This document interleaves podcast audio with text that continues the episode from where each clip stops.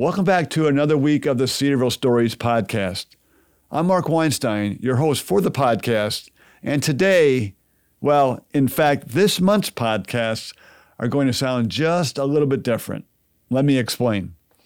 For the past 12 months, the podcast team of Sarah Gump, Clem Boyd, and Chris Massa have been working diligently to provide quality stories that we hope are encouraging to you. But now, as we are in the month of September, we are taking a step back to evaluate the first year of programs because we want to learn from our previous work and see how we can improve the podcast. The first year has been exceptional. We've had more than 8,000 downloads from listeners all over the world. We're thrilled and thankful that you enjoyed the podcast. So what does this all mean? For the next 5 episodes, we are creating a new segment that we're calling A September to Remember. We are taking 5 of our most popular podcasts from 2020 and focusing on one specific element of the person's story, which primarily will be their faith journey. Then in October, we will return to our normal 30-minute podcast format with a slate of new guests and stories. So we hope this new mini-sodes Cedarville Stories podcast format will provide you with a September to remember. Thanks for listening.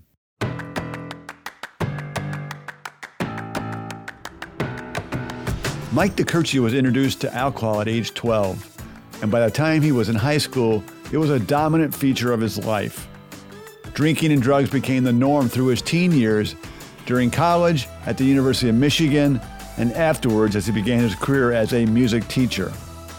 But after a near-fatal accident, which was a result of his alcohol consumption, he realized that he had a drinking problem. Mike had his last drink of alcohol in 1974, and soon thereafter, he met Jesus, and his life has never been the same. Listen to this week's September to Remember Cedarville Stories minisode as Mike shares with me how Jesus brought him to faith in Jesus. I'm always eager and honored to be able to share testimony and tell how God worked in my life. It's a bit on the dramatic side, and I'm going to give you more of an abbreviated version because we don't have a couple hours to go into every detail. But my life verse is found in the Bible, of course, 2 Corinthians 5:17. Therefore, if any man be in Christ, he is a new creation. Old things pass away. Behold, all things become new. And I experienced that transformation. By the way, everyone who trusts in Christ, whether they're young, old, dramatic, not dramatic, is a walking miracle and has a life message to share. So remember that, those who listen, you can share your life story and it will have an impact, that is for sure. I was born and raised in a town called Ossining, New York, famous for Sing Sing prison, the electric chair up the river, and the original big house called the prison there, Sing Sing. And I was born and raised in a Roman Catholic, Irish-Italian family. And that might explain a lot about my upbringing. My family was hardworking. They loved me. I wasn't abused or anything like that, but we were, I would say, non-religious, we didn't have any relationship with Christ, and we were more cultural Catholics than devout Catholics, except my grandfather, who was a very devout Catholic and never missed a church service at St. Augustine's Church up the hill there in Ossining, New York. When I was 16 years old, my dad suddenly died of a heart attack at our home. I witnessed it, and it was a very traumatic thing, to say the least. Impacted my life very much. I realized very early that life was like a vapor, it says the Bible. It's here and gone. I did well in high school, but I began drinking when I was 12 years old because I came from a drinking culture and didn't see anything wrong with it. And by the time I was in high school, I was drinking quite a bit. And of course, the lifestyle that went along with that and the bad habits that went along with that were my portion.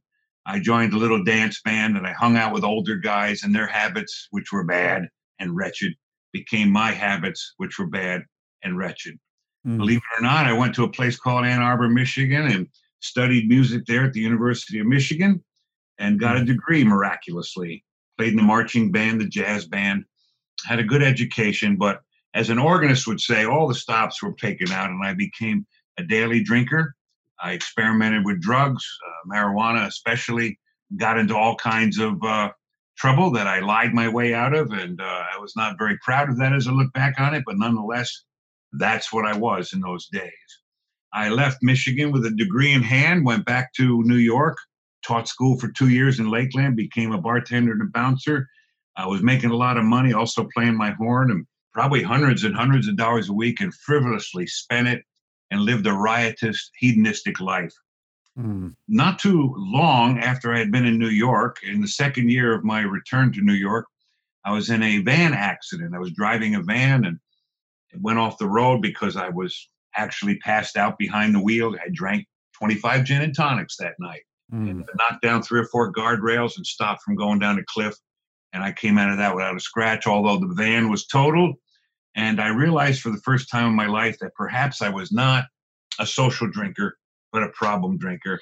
And I started a campaign called You Are Your Own Best Friend, You Are Your Own Friend, and you can pick yourself up by the bootstraps. Unfortunately, I didn't realize that Jesus was the friend that sticks closer than the brother.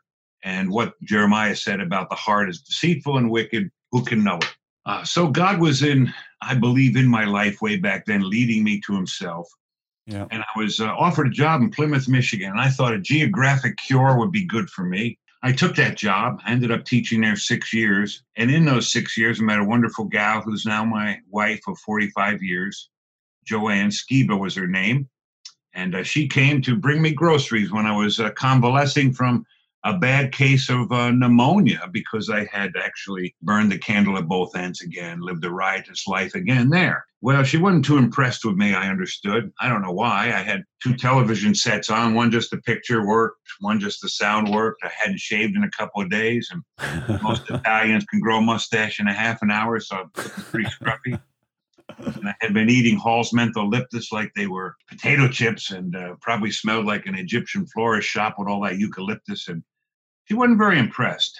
But I heard about her non-impressive attitude, and I pursued. And miraculously, she agreed to go out on a date. And on our first date, she leaned across the table and said, "What do you think happens to someone when they die?" I never thought of that before. Kind of bothered me a little bit. I think I spilled coffee on my lap because, who thinks about that stuff?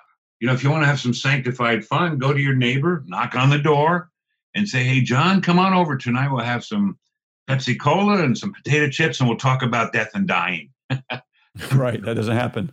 Nobody wants to deal with that. And nope. I was confronted with it. We'll make a very long story short. We fell in love. The chemistry was great, still is. And we got married back in New York. And I drank myself and had a great time dancing and playing music and everything else.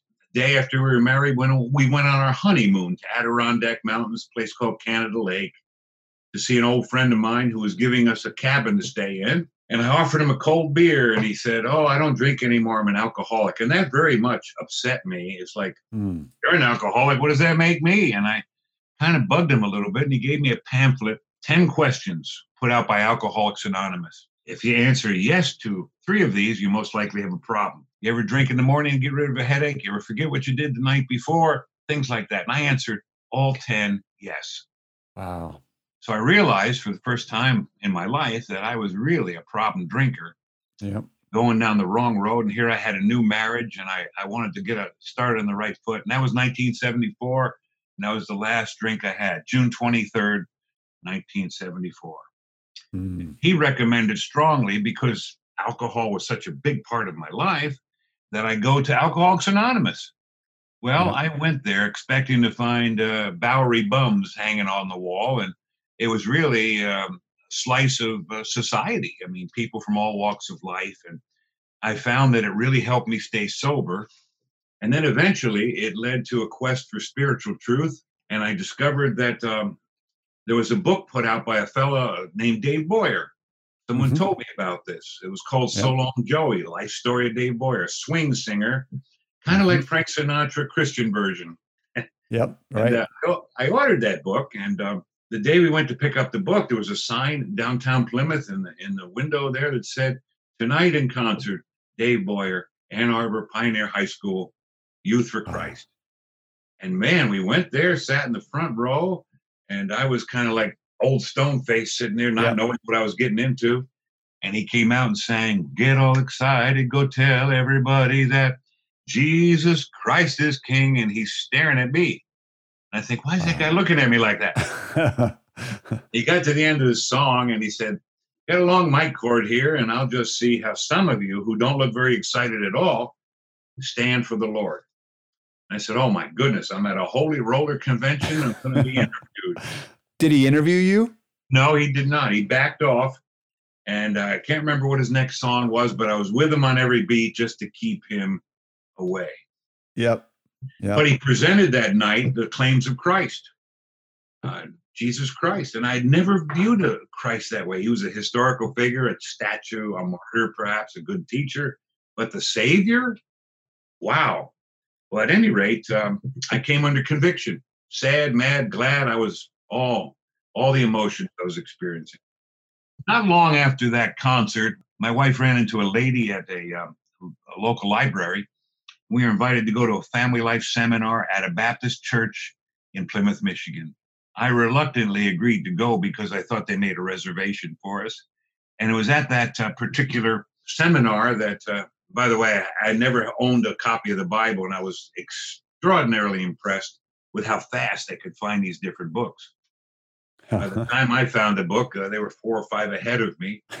Right. And the only book I could really understand was the Italian book, Malachi. But you'll get that later. At any rate, I was very impressed with the pastor. We began going to that church, sitting in the back row this time. And he always would say, "I'm available if you'd like to talk." We made an appointment.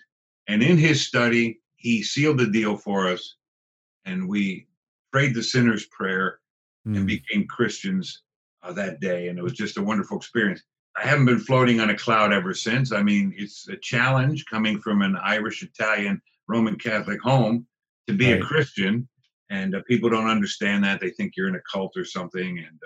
And life changed dramatically. But it's been a great life. And I hope I never get over the fact that I'm saved. Mike, thanks for sharing. I never get tired of hearing your testimony. I've heard it before. And it's as meaningful today as it was when you first shared it with me. Thank you for listening to Cedarville Stories podcast, brought to you by Cedarville University. If you were encouraged by this conversation, like I was, please share this episode with a friend. If you know of an awesome Cedarville story, share it with us. We would love to showcase how God is at work in the Cedarville family. And be sure to come back next week when we'll hear another Cedarville story for God's glory.